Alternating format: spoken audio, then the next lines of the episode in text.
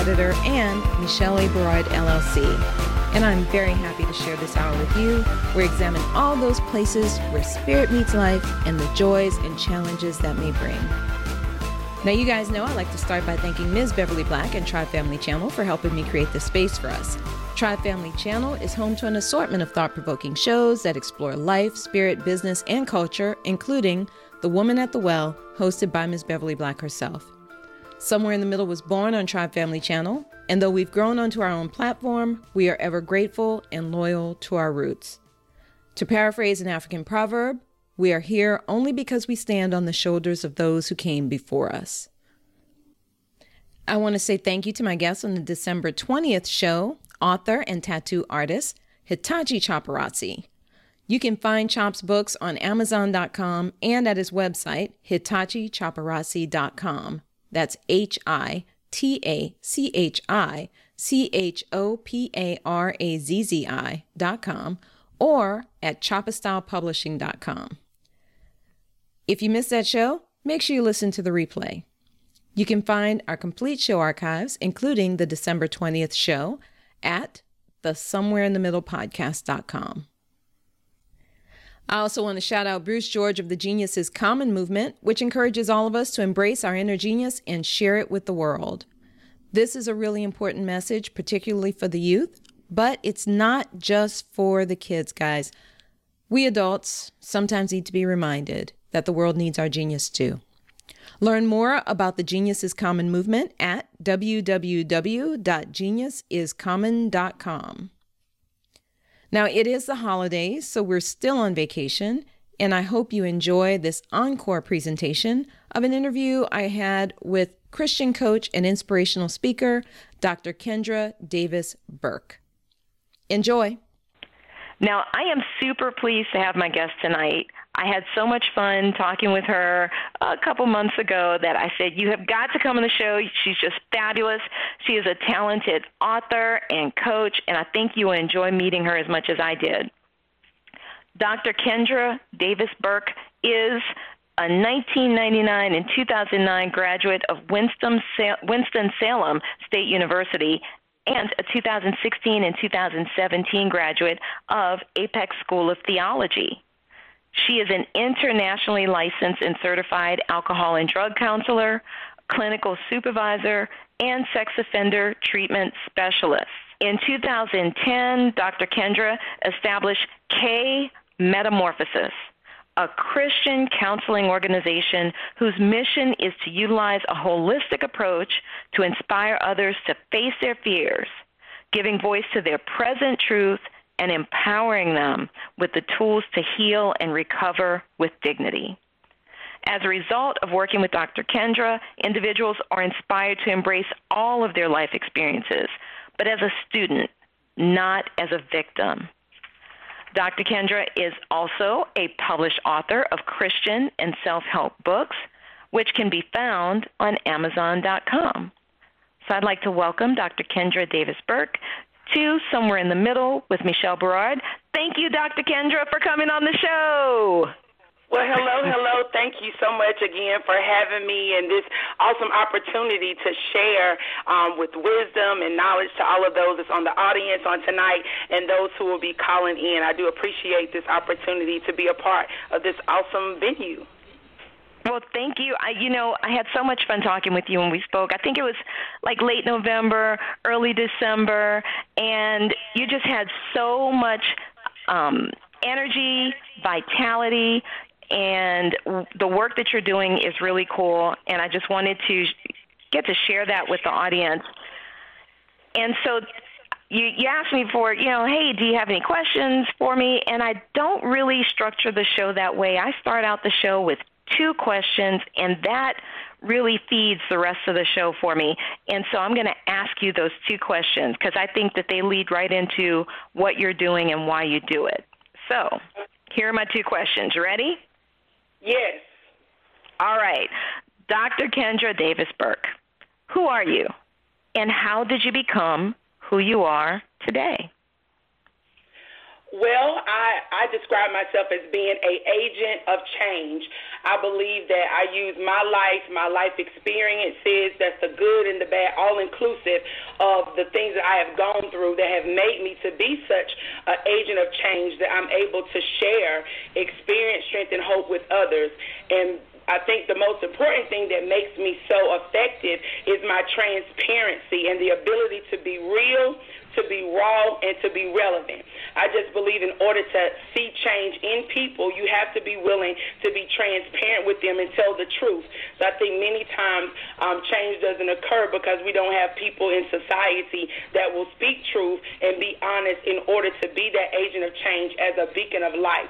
I know that as a servant, that's what, what my life is. I'm a servant to the fullest, that I use my experience, I use um, the light that's within me to eradicate darkness in others. And what has made me and brought me to this place is those ups and downs and those bumps and bruises, the mistakes I've made. So it's not just the successes that have made Kendra Davis to be who I am, but it's those moments when I was broken, those moments when I was broke, busted, and disgusted. It was those seasons when I was at my bottom that I had no other choice but to look up and to rely on my faith and my relationship with God that is those things that have made me who I am. So I'm a product not just of my environment, but I'm a product excuse me, of those individuals who have served as a mentor to me, who was not selfish at all, but willing to share their platform, share their wisdom and their knowledge with me. So I, I try to be what Mahatma Gandhi talks about, being the change that I want to see in the earth. And the way I do that is by serving people and serving worthy causes in the earth. Wow.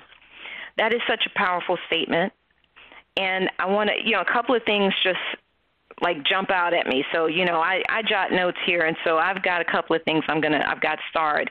You said that you are a servant. Who do you yes. serve, and why do you serve them?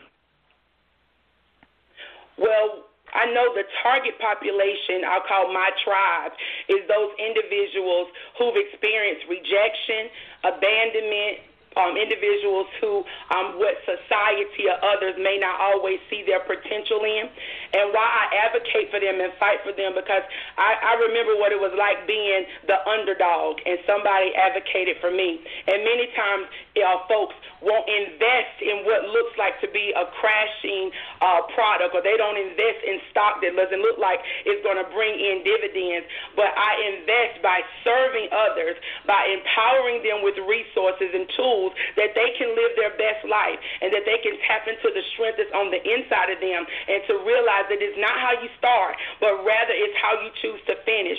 And so I choose to help people to help themselves. So I, I'm just inclined to believe that if I help you with information and with knowledge and you apply that information to your life, then not only will you be able to survive for today, but I'm giving you something that's of so much immense worth and value that you can live and survive for a lifetime time. And then hopefully in return that that individual that I have served will then take those tools and resources and serve others. So it's somewhat like the butterfly effect that those small changes will make a big impact, big impact. So those small changes, those small investments, if it means investing time, investing a smile, investing a positive word, a word of encouragement, investing a prayer, that could be the very thing that can make or break someone. So I advocate for individuals who are broken and rejected I also serve individuals who are addicted to drugs and alcohol, individuals who have been affected by mental illness.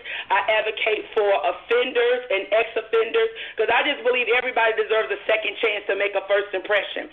So there are many individuals, perhaps they've never committed a crime or have never been locked up, but God knows if it wasn't for the grace of God, there go I. Mm-hmm. So I advocate for those mm-hmm. individuals, men and women who have been incarcerated, that they will have an opportunity to be um, brought back into society and be rehabilitated. But the truth is, when we really get honest, some of the folks that I advocate for have never been rehabilitated. That perhaps they, uh, what society would say, that they grew up on the wrong side of the tracks, and it seems like that they have just lived a hard life. So I just believe if I can just inspire them and to motivate them to start where they are and begin to see themselves like a seed. So when I say like a seed, to see the seed of potential on the inside of them, and then they begin to take the dirt and begin to, the dirty situation, the dirty things that was thrown on them, and then when they get to that place and begin to offer gratitude and to just be able to say the dirt in my life was necessary to germinate the seed of greatness on the inside of me. The bumps mm. and the bruises in my life was necessary in order to provoke me to reposition me. So when I start talking to people and, and stirring their faith up, and they begin to look beyond where they are right now, and they see themselves somewhere in the future, and they look beyond the past phase and see that yes, I can, and yes, I will, then I know that my serving and my living has not been in vain. Been in vain. So it's my goal and my desire that my fingerprints will be left on the life of some broken soul, some offender that society said that they would never give, they would never be anything, that they were just going to always be a menace to society. So I choose to advocate and I choose to serve for them. I choose to serve for individuals who at times will never be able to repay me, but I serve them out of truth and authenticity and I invest in their lives, invest in their futures because I believe that what's to come for them is better than what has been. Wow. That's awesome. And you know, you mentioned um, working with offenders in particular, and that is something that has really just popped I don't want to say it's popped up on my radar, but it's become much more of a focus of mine or or an area of concern in, that I have seen. And I wonder in your work, ha, what have you found to be the the conditions that you find a lot of um, folks who are incarcerated or formerly incarcerated are in and and what may be part of their struggle in terms of getting back into society and uh, kind of stabilizing and, and developing a new life for themselves. I believe it's the mindset and the and the mentality. So when we talk about offenders and their desire to break the cycle of recidivism, which I know to be crime and punishment, many individuals are doing the best that they can with what they have. So when we start looking at pro criminal values and pro criminal associates associations, so sometimes as sociologists, when we try to understand the mindset of an offender, sometimes you may judge and you may look at them and say they could have did better. But when you look look at someone who grew up in foster care and um, group homes and, you know, one thing after the other, many of them have been doing the best that they could with what they have. But it takes someone that comes along that's able to look beyond their faults and look beyond their character defects and begin to show them a better way and to begin to, to give them hope for the future. Because I just, when I'm working with my guys and, and my ladies in, in the prison setting, I tell them if I can get this in your head, you can get it in your hand. If I can show you how to get your mind right, how to mind your mind and start thinking on another level, then you'll be able to obtain absolutely anything. I just simply believe that nothing stands in between a person who is focused and who is determined. And then I also think, in addition to mindset being a hindrance, I also think preparation. Many times, some people are sitting and waiting and blaming other people that it's the white man's fault, it's this man's fault, it's that man's fault. But I'm saying, uh uh boo, you are your own rescue. You have the ability to rescue yourself when you make a decision to get up and to show up for your life. It doesn't matter how long your criminal record is, because everybody with a criminal record is not still struggling, you know, in that same mindset. So if I can build their mind and build their thinking but most importantly, build their spirit. If you can get to the spirit of a man, a broken spirit, produces a contrite heart. So if I can get to that broken spirit and begin to perform what I call spiritual CPR, and I begin to use, if it's the word of God or use encouraging thoughts or, or just use poems and just being present in the moment with that person and being able to empathize with them, I'm able to breathe life into them. And it's almost like that one, one thousand, two one thousand, three one thousand. And sometimes people just need to be in your presence so they can absorb your energy and they can absorb the hope that you have on the inside of them. And that's when they begin to see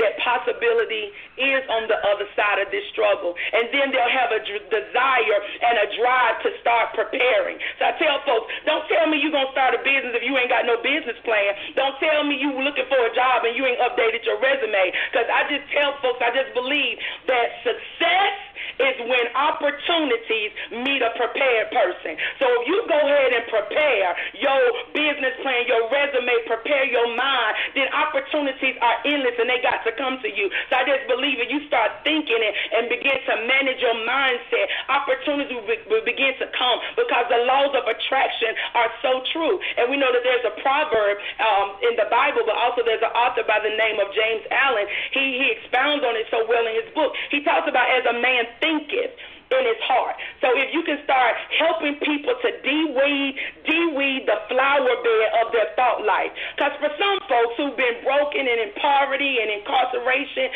bound by addiction, it's so many dead weeds that's been planted in their mindset that it's choking the life out of their creativity. It's choking the life of possibilities that they don't see anything beyond what's going on right now. But when you start giving them hope and giving them courage, they start de-weeding. They begin begin to be the master gardener in their own mindset. So with that being said, I help them to prepare their mind, prepare their thoughts, and look beyond where, what's going on right now and begin to dream again and begin to see themselves living on another level. Wow. So now let me ask you this because, you know, everybody's had their hopes dashed. Uh, everybody's had a dream they've been chasing after, and it seems so hard to get to. What, and I really wonder what is it that you can share about your moments eh, when, as you said, you were broke, busted, and disgusted that helps people resonate and connect with you who have been in these dire situations. Well, I'm I'm definitely a strategizer that I help people to get a strategy. So I'm not one that you're gonna send me an invitation to your pity party and I'm gonna stay there with you. Mm-mm. We got to come on up out of there. So we gonna li- I'm gonna listen and assist, but then I'm gonna help you to come up with a strategy how you can change your life and how you can change whatever it is that you're struggling with. So I think there are some necessary ingredients for anyone who's striving to fulfill a goal or to live a dream. First you got to have some resilience. So when I say resilience, I'm talking about have the ability to keep pressing even when you feel like your grind is in vain, you feel discouraged, you got to have that resilience that says, even if I fail, I'm to get up, dust myself off, and I'm to get back in the game and keep trying.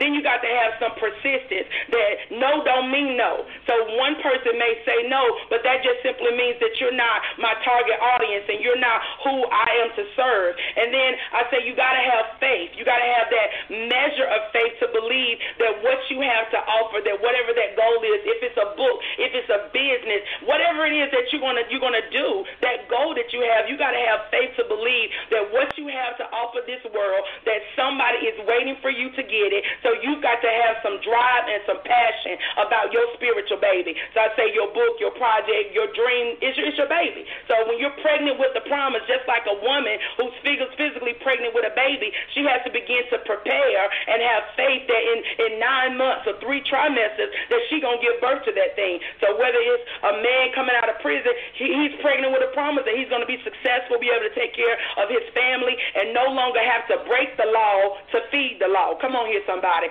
So when uh-huh. I talk mm-hmm. about breaking the law to feed the law, many individuals that they can't get a job, they resort back to what they know how to do. Breaking the law it's slinging dope, getting a package, flipping it in order to feed their kids. But when you teach a man how to fish, not only will he eat for a day, but he can eat for a lifetime. So it takes persistence, it takes some resilience, it takes uh, hope, it takes some mental strength, not only physical strength, but mental strength and stamina that you will not be denied, you will not be defeated, and you've got to have some mentors.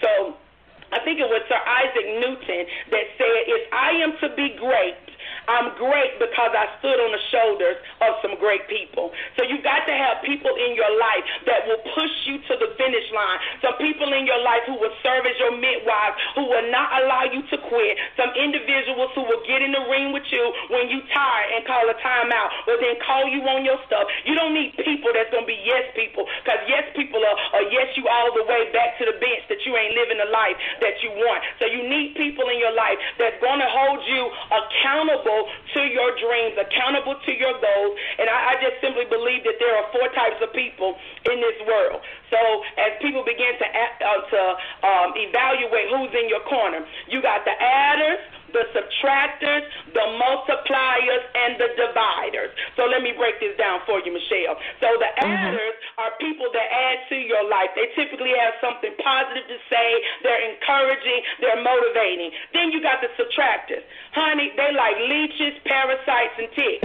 These are the individuals that will latch hold to you, and they'll suck and suck and suck. They'll suck you dry as long as they need you. They right there. But as soon as you don't need, they don't need you no more. They're like a tick. They didn't fell on off. You don't see them no more. You know, like a tick on the dog's butt. So as soon as that mm-hmm. tick they got filled up, is out of there. And then you got individuals who are dividers. Who are the dividers? The dividers are individuals who will break you down to your lowest common denominator. These are the folks who will never believe in your dream, folks who will never, they're always going to try to talk you out of it. Well, why are you going to go back to school? Why are you going to write a book? Why are you going to start a business? And you got to be the person to say, why not? But see, the divider, if you're not careful, if you ain't got sense enough to cut them back, and if they tearing up your, your serenity and got you not living in a place of peace, then you got to learn how to cut the suckers loose. Because if sooner or later, if you start off, Michelle, as a strong 100, but you hooked up with a dividing two, because they still got a poverty mentality, sooner or later, your strong 100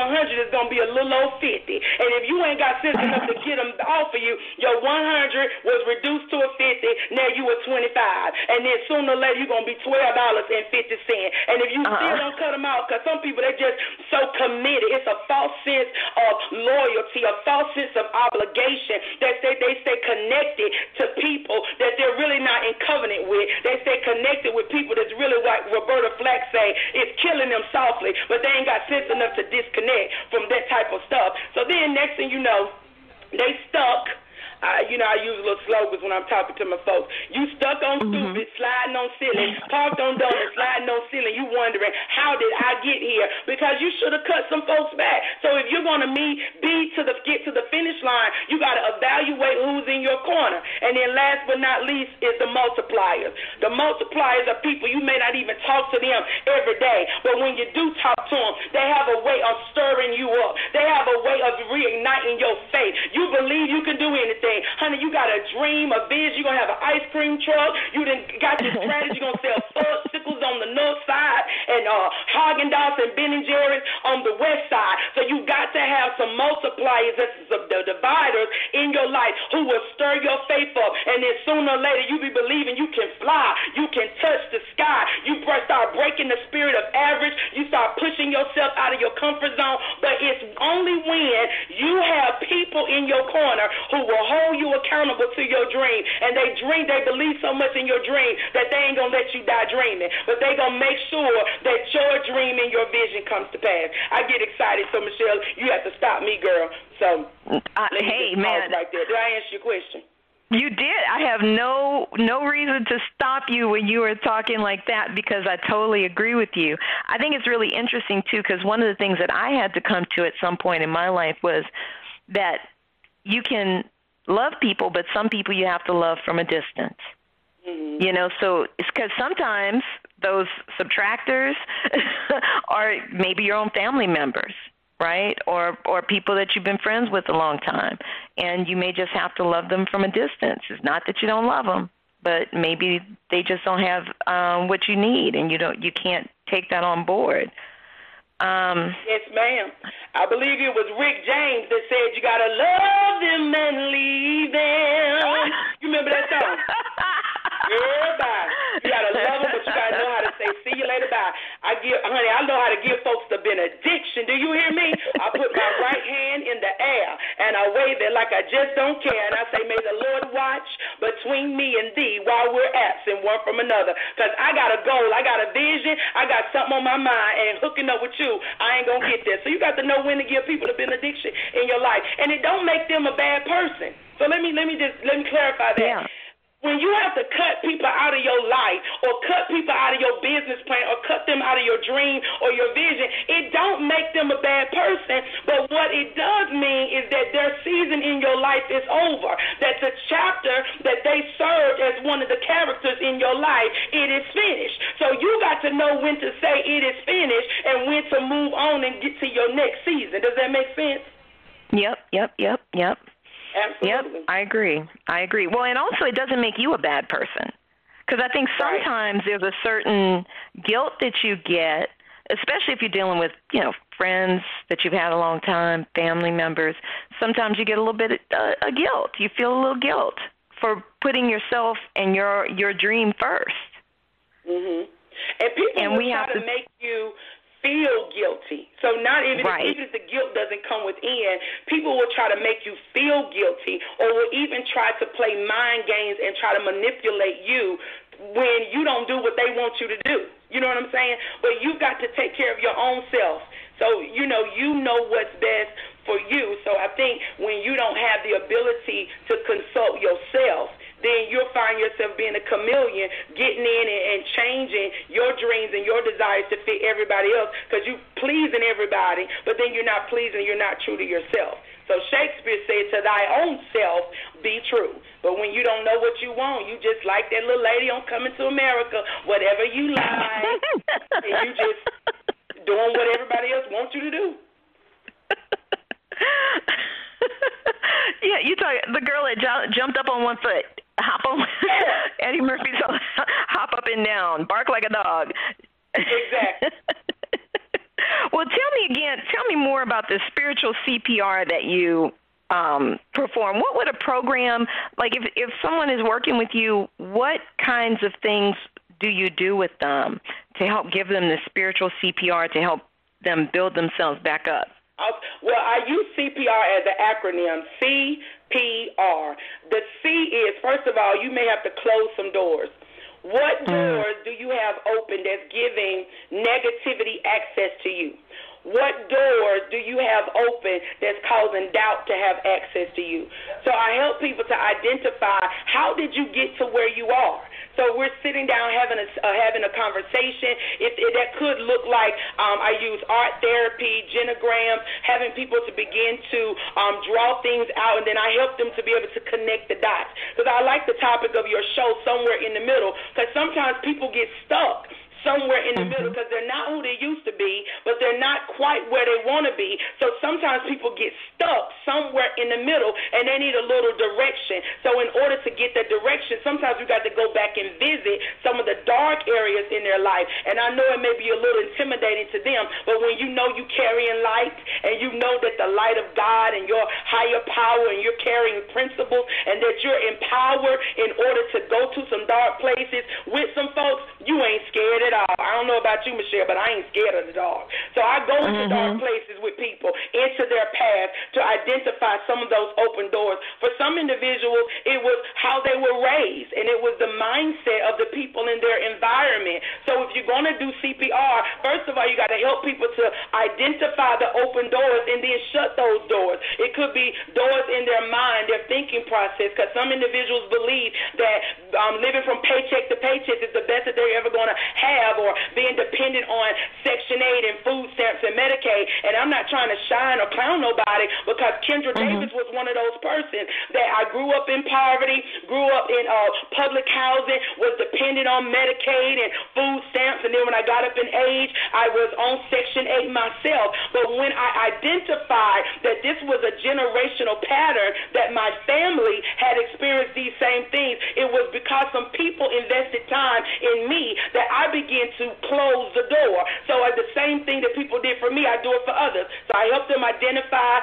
those open doors and I identify those areas of vulnerability so you can close the doors and that you won't keep repeating the same cycles over and over again. The letter P stands for prayer. Um, anyone that knows me knows that I am definitely an advocate for prayer and intercession because I realize as a servant, there's not but so much that I can do. I am powerless over people, I'm powerless over their circumstance and their situations. But I know a man, I know a source that is greater than me who, who endows me with power, who endows me with strength and insight. So I know when I go to God in prayer and I begin to intercede, He, he, he allows me to have insight insight and glimpses on things that I didn't know, and I'm able to know without knowing, and I'm able to see without seeing in order to help people get to the next level in their life. So we help them by closing the doors, identifying those doors, closing them through prayer and intercession, and then I use affirmations to aura, resuscitate. So I give people homework assignments like um, finding positive words and affirmations that they can say to themselves. Because I just believe it's not what you're called, but it's what you choose to say to yourself. Who is not what you call, but it's what you choose to answer to. So when you start answering and you start speaking words of life into your own self, and when you begin to look at yourself in the mirror, you may not be a two, but you be the best 22 that you are. So especially with women, as they're dealing with image issues and self-esteem mm-hmm. and not feeling like they're they're like this person and that person. But when you can empower people through affirmation, it resuscitates their faith and it causes them to begin to see themselves the way God sees them. And they can say to themselves, Self, girl, you a bad girl. You's a brick house. You a bad mama jamma. And you begin to offer appreciation for who you are and what you have instead of spending time groping and complaining about what you don't have or, or what you don't look like. So with CPR, that could be a group session. So if it's a group setting, I, I, I perform spiritual CPR. I get invited to go places and to speak. Um, I do group sessions at several halfway house facilities in the community. One of the halfway houses um, is for females, and this includes women who have come out of prison, women out of domestic violence situations, women struggling with drugs and alcohol. So women just with issues. So it's there in those. I do individual counseling sessions there, and I also do group sessions there. So there, spiritual CPR looks like one on one time, that I'm able to talk behind closed doors in a confidential setting. And confidentiality is a big thing because you know in this day and time, everybody that you confiding in is not keeping yourself confidential. Because yeah. some folks saying they praying for you, P R A Y, are really P R E Y. They took mm-hmm. all your stuff that you just shared with them out to the street and they shared it with everybody else. So confidentiality, if you're going to be a beacon of light and to serve people, people have to trust you and you have to be trustworthy and not somebody who's constantly sharing people's um, transparencies and their indiscretions. So at the halfway house, I, I actually do that.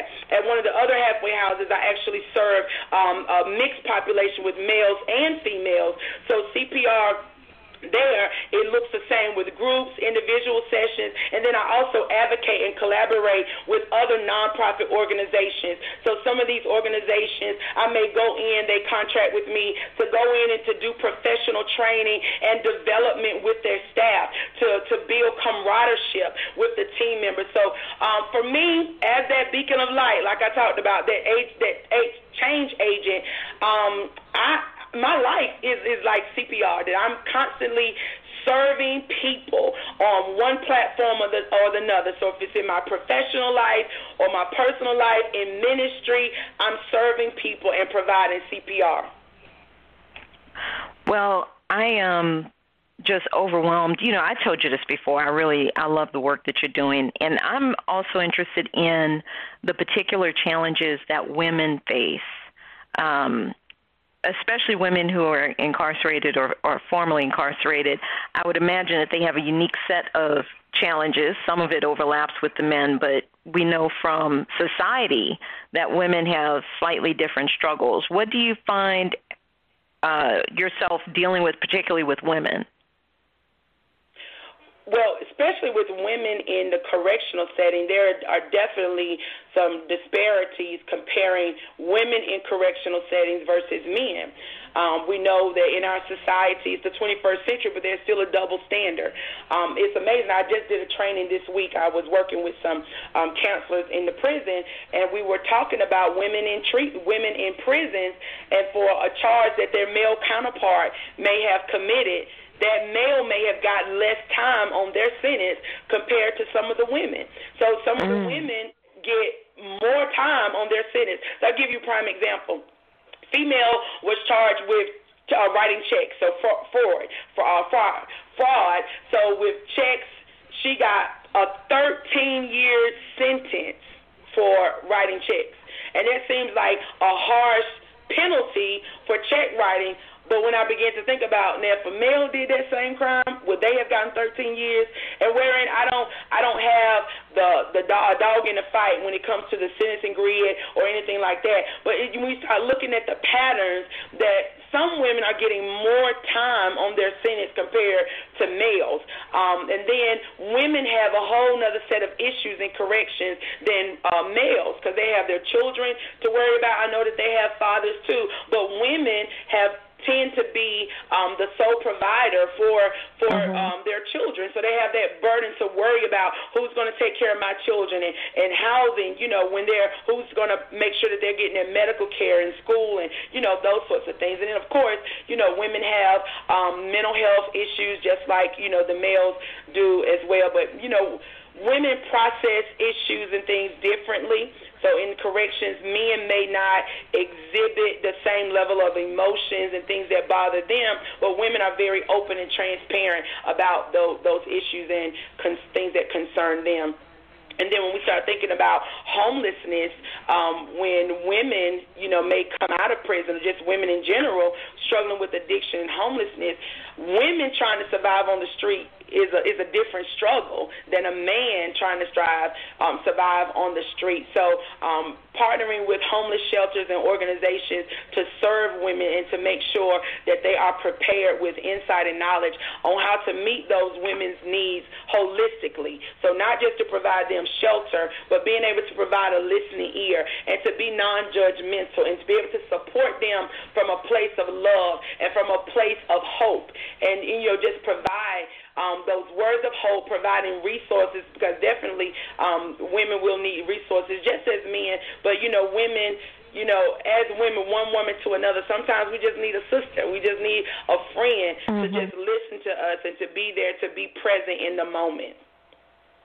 Well, and you know what I had um, read about recently, sometime last year, I read, and I hadn't even thought about this. Homeless women have actual different physical concerns as well about their, you know, if they're on the street, um, mm-hmm. hygiene, for example. Right. You know, if they're on their periods, what do they do? You know, how do they get supplies if they're homeless and don't have income? Uh, all of these these are things that a lot of times, you know, those of us who thank goodness are not in that situation take for granted. Oh, we can just run up to the CVS, right? Um, but you can't necessarily do that if you're out on the street. You know, we can go in and get a shower, and and all of those things are even more sensitive, particularly for women who are of childbearing age and are still doing that stuff. So, what what kinds of resources are um, you finding are available to women for some? Do you know of any of these kinds of organizations that are helping with some of these things in different areas that maybe our listeners might want to be aware of?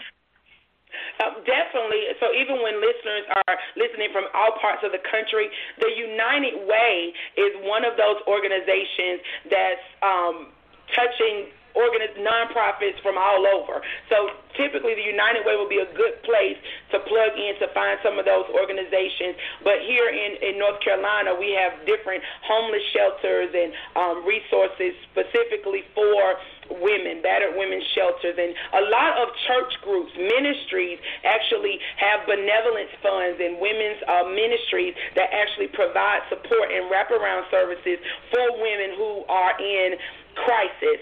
Um, and then when the rubber meets the road, you know, many times people get in survival mode and they do what they got to do. So if that means resulting to crime, if it's, um, you know, it's sad, but it's true. When Many women result to prostitution in order to get their needs met, and, and males prostitute as well. But many women um, will use their body in order to get their needs met, and some often even rely on public um, restrooms in order to bathe, washing clothes on their hands.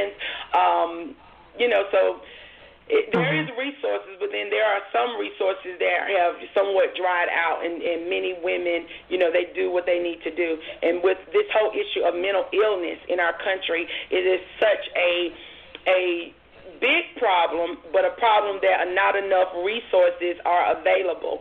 So we know that we live in a country that we desire to have health care for everybody, but for a person who's dealing with psychosis like schizophrenia and they're having audio visual hallucinations and perhaps they're having all kinds of things that's manifesting as a result of their mental illness or dealing with bipolar, anxiety disorders, um, the dissociative personality disorder. So people are struggling, and unless there's people who are trained and have insight that's willing to help walk them through the process, you can't tell somebody with schizophrenia go down here to the local mental health and they're going to get you worked out because they may not even be able to distinguish left and right and north. You know what I'm saying? To get on the bus and you know. So sometimes we need people to walk people through the process and how to navigate these systems. And even with women in the military and coming home from the military, so there's a lot of disparity, disparities, problems, issues, and, and obstacles. But we have to learn how to be that change. And if we can just help one person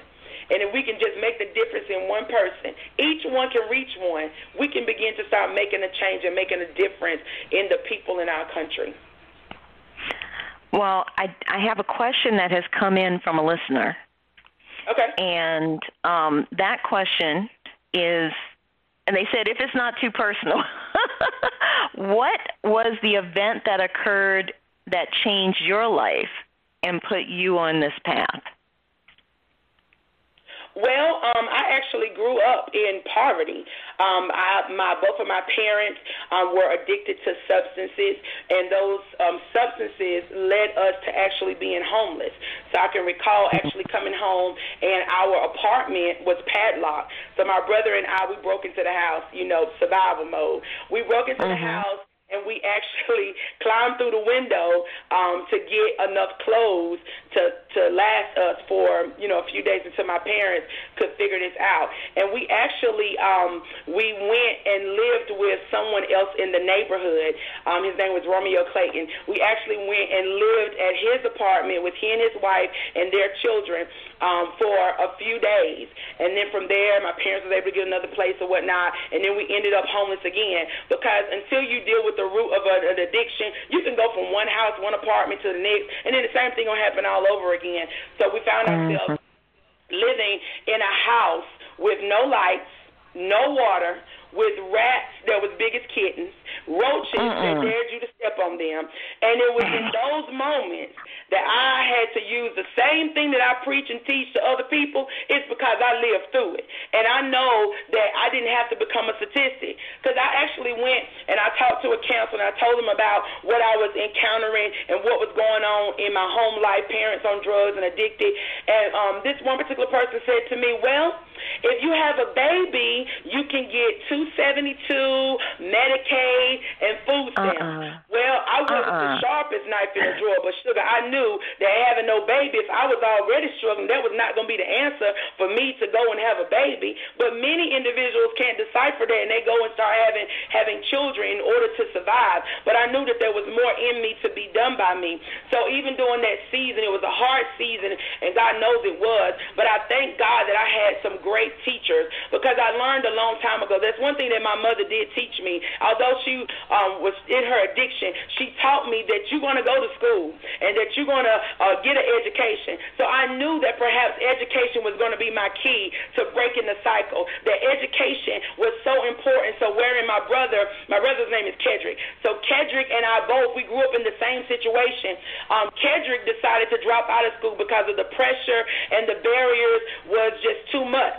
So he dropped out of school and he took his own course with things, and he actually um, started selling drugs, ended up in and out of prison, that sort of thing, and he began to repeat the same cycles that my father did. So in addition to my father uh-huh. being an alcoholic, he oftentimes was in and out of prison, in and out of um, substance abuse treatment programs. So I got my first exposure to jails and prisons going to see my daddy. Um, that, that oh. first encounter of what an AA meeting was was when it was family day at ARCA and family day at some of these treatment centers. But going through all of that, Kedrick and I took two different paths. So it doesn't make him a bad person, but he took what he had and he tried to make the best of it. But I knew that my life, that it was so much more in me. So I took a different route. Homeless, going to high school, I, I was allowed to wash my clothes in home economics. I was allowed to take showers in the gymnasium, but somebody believed in me. And then I got connected with a program called Upward Bound. See, I just believe mm-hmm. that God will surround you with people who will mentor you out of the place of brokenness if you allow it. If you allow yourself to be teachable and coachable. See, at that moment, I, I ain't have nothing to lose and nothing to prove. I, I knew that I couldn't say save my face and my butt at the same time. So I had to be willing to allow somebody to help me because I didn't want to keep putting on layers and layers of clothes because it was cold and we didn't have heat and we didn't have light. So I knew that I, in order to do something different, I had to become something different. So I got into this program called Upward Bound and in that program, the director of the program, her name was Miss Addie Hines. Honey, Miss Addie Hines was no joke. She was determined that every individual who was in this program, that you was going to be somebody and that you was going to go to college. So, I uh, see, are you following this story? I was a product of the projects. I got mm-hmm. connected mm-hmm. with some mentors who saw the potential on the inside of me and who wouldn't let me die dreaming, who wouldn't let the greatness on the inside of me stay stuck in poverty poverty and stuck in in Fairchild. So it was at that moment I took heed to the feedback that I was receiving, and to God be the glory. Not only did I graduate from college, went on to get a bachelor's degree, I stayed on the dean's list. Come on here. So I was breaking records when the, when society said the best answer for me was to uh, have a baby and to drop out and to live happily ever after. There were some people that imparted imparted knowledge and wisdom and seeds of hope on the inside of me. And I would go to church and, you know, going to church even without my family. It was friends and family in the church who would hold me accountable and, you know, would be sisters to me. And, you know, those folks are still into my life today. So it's those experiences that don't allow me to be bougie. It's those experiences that keep me real, that keep me humble, because I remember what it was like to be homeless. And I remember what it was like to be broken and to go through all of those things. So because I went through and I was able to make it through, I just believe I got the keys that I can go back and help somebody else. That you don't have to be a statistic, you don't have to be a product of your environment, but that you can change the course of your life by beginning to take directions and, and reigniting your faith and to be who God called you to be, not who society said. So I hope I answered that listener's question, but it was my life experiences, and, and I'm very transparent. My life experiences, even in relationship, it, it taught me how to uh, use discernment and my picker because I've, I've been in some jacked up, crazy relationships, but it was because of choices that I made. But it was only when the little girl on the inside of me, the rejected girl on the inside of me, when she healed and when she became whole, then I was able to make better decisions as it related to relationships. So I can go on on and on, but that's the the, the mini short version of what has caused me to be so passionate about my work, about my life experiences, and, and what I do. I know that it is my purpose to use my voice to empower others, to use my life experiences to empower others to live a successful and a productive life. Wow. Well, I think um, our listener got got the answer that was a powerful testimony. I want to ask you you mentioned the rejected little girl um, healing, being healed. Talk about, if you don't mind, how that rejection, that sense of rejection, sometimes influences people to make certain types of decisions that could be detrimental. Well, when you've been rejected, um, and rejection can happen from the womb. So rejection doesn't have to be something that you was rejected by a person. So the spirit of rejection, so I'm not trying to go too deep and theological here, but the spirit mm-hmm. of rejection can actually come from the womb. Let's say if a mother um, was already struggling and she didn't want to have a baby, or the relationship who she was pregnant by, she didn't want to have this baby, and so that baby can be birthed in and out of rejection and in sorrow. And so then, you know, some children experience rejection because of who they look like, or they look like this person, look like that person. So then the seed of rejection is there, and it begins to grow, and it begins to grow out of control. And then the next thing you know, that person is finding themselves feeling rejected, and they don't feel good about themselves. They don't. They're not able to identify their own self worth and value, and then they begin to attract people with other levels of dysfunction. They may be dealing with rejection themselves, and then rejected people will end up rejecting people, and then that level of hurt and the spirit of offense. So all of those things just kind of intertwine. But when you begin to start taking a moment and beginning to really understand that you're here with purpose and on purpose, like um, who was that Miss Celie? She told Mister, I may be black and I may be ugly, but I'm still here. So yep. when you understand that you are here on a with purpose and on purpose, and you have an assignment, and that evidently God saw fit to to allow you to be here. So even with your cute plump self, your dog self, short haired self, whatever, when you begin to see that you are fearfully and wonderfully made, you begin to start healing. But then when you really begin to start believing it, and then folks start saying, mm, she don't see herself the way that she used to see herself. Because see, I was looking at myself from the lens that I was the fat girl in the hood.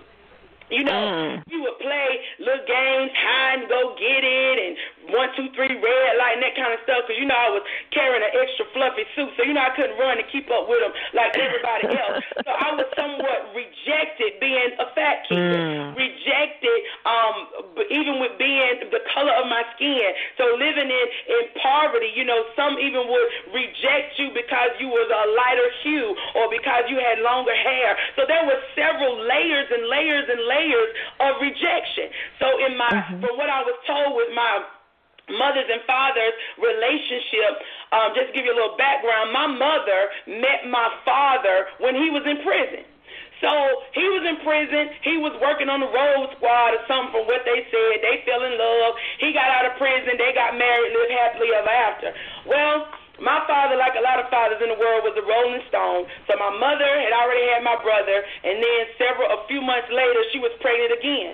She didn't want to be pregnant again because she was struggling taking care of Kedrick and my daddy doing his thing and whatnot. So rejection was something that was just kind of already just residing on me, a residue.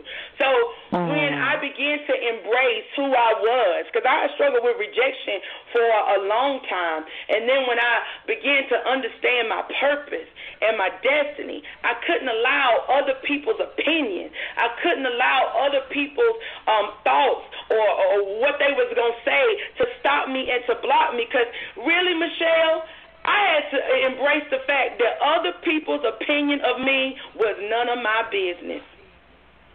Let me pause for that. Okay.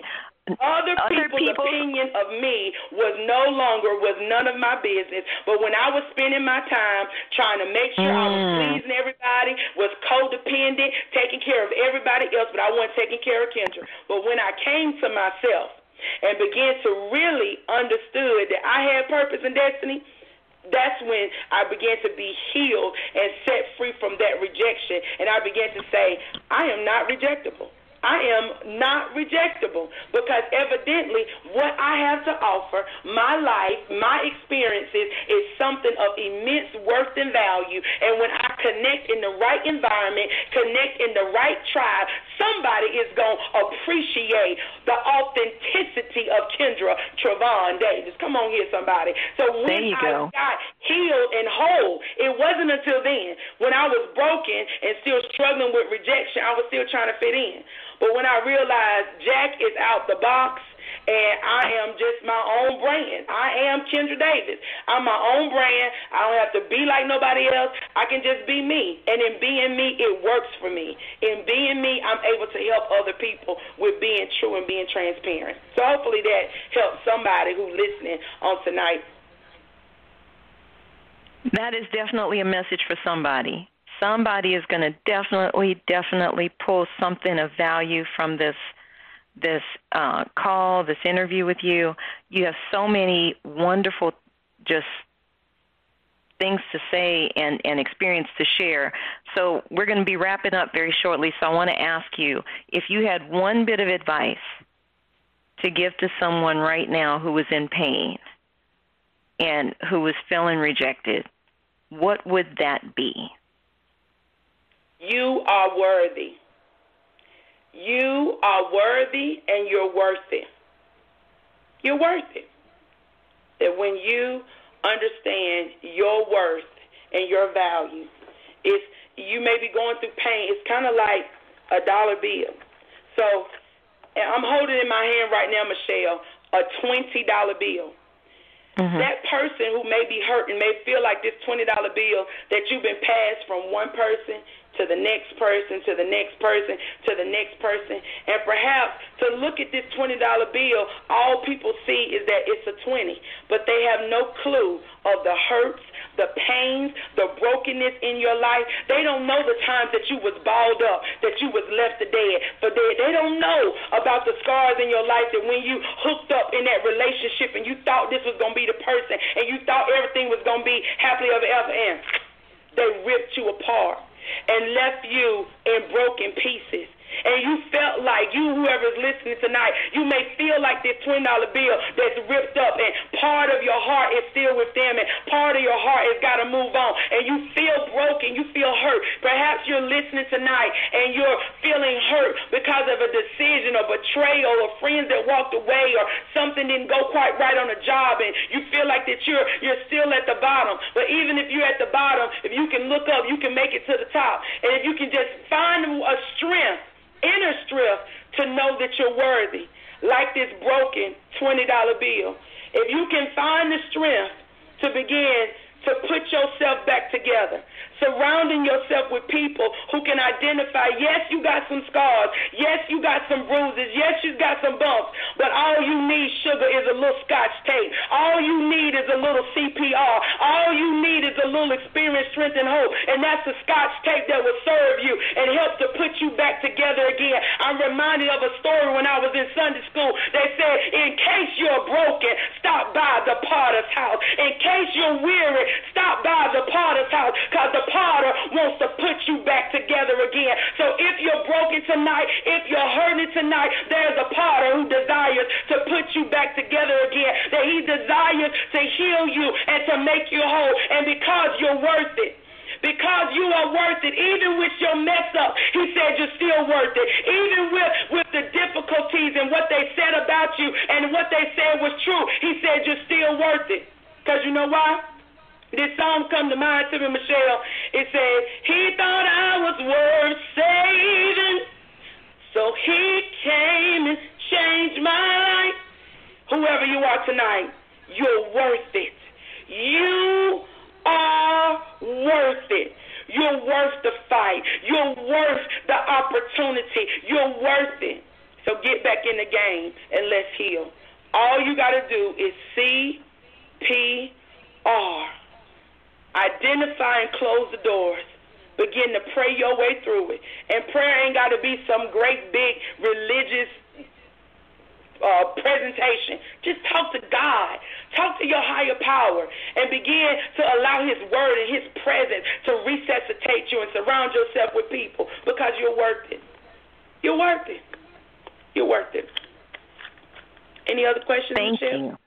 Thank you for that. Thank you. Well, yeah, I do have one more question. We are coming to the top of the hour, and we're going to be wrapping up. But what do you have going on right now that you want our listeners to know about? Every Saturday morning, I actually um, do, it's called the Hour of Power. This is a prayer and empowerment call that I focus on the listener's needs. So every Saturday morning at 8 a.m. Eastern Standard Time, they can connect with me on Facebook Live or they can actually call in on a free conference call.com. So that's every Saturday morning. Um, you can always go to my website KendraDavis.com. So if you know my name, you know how to connect with me.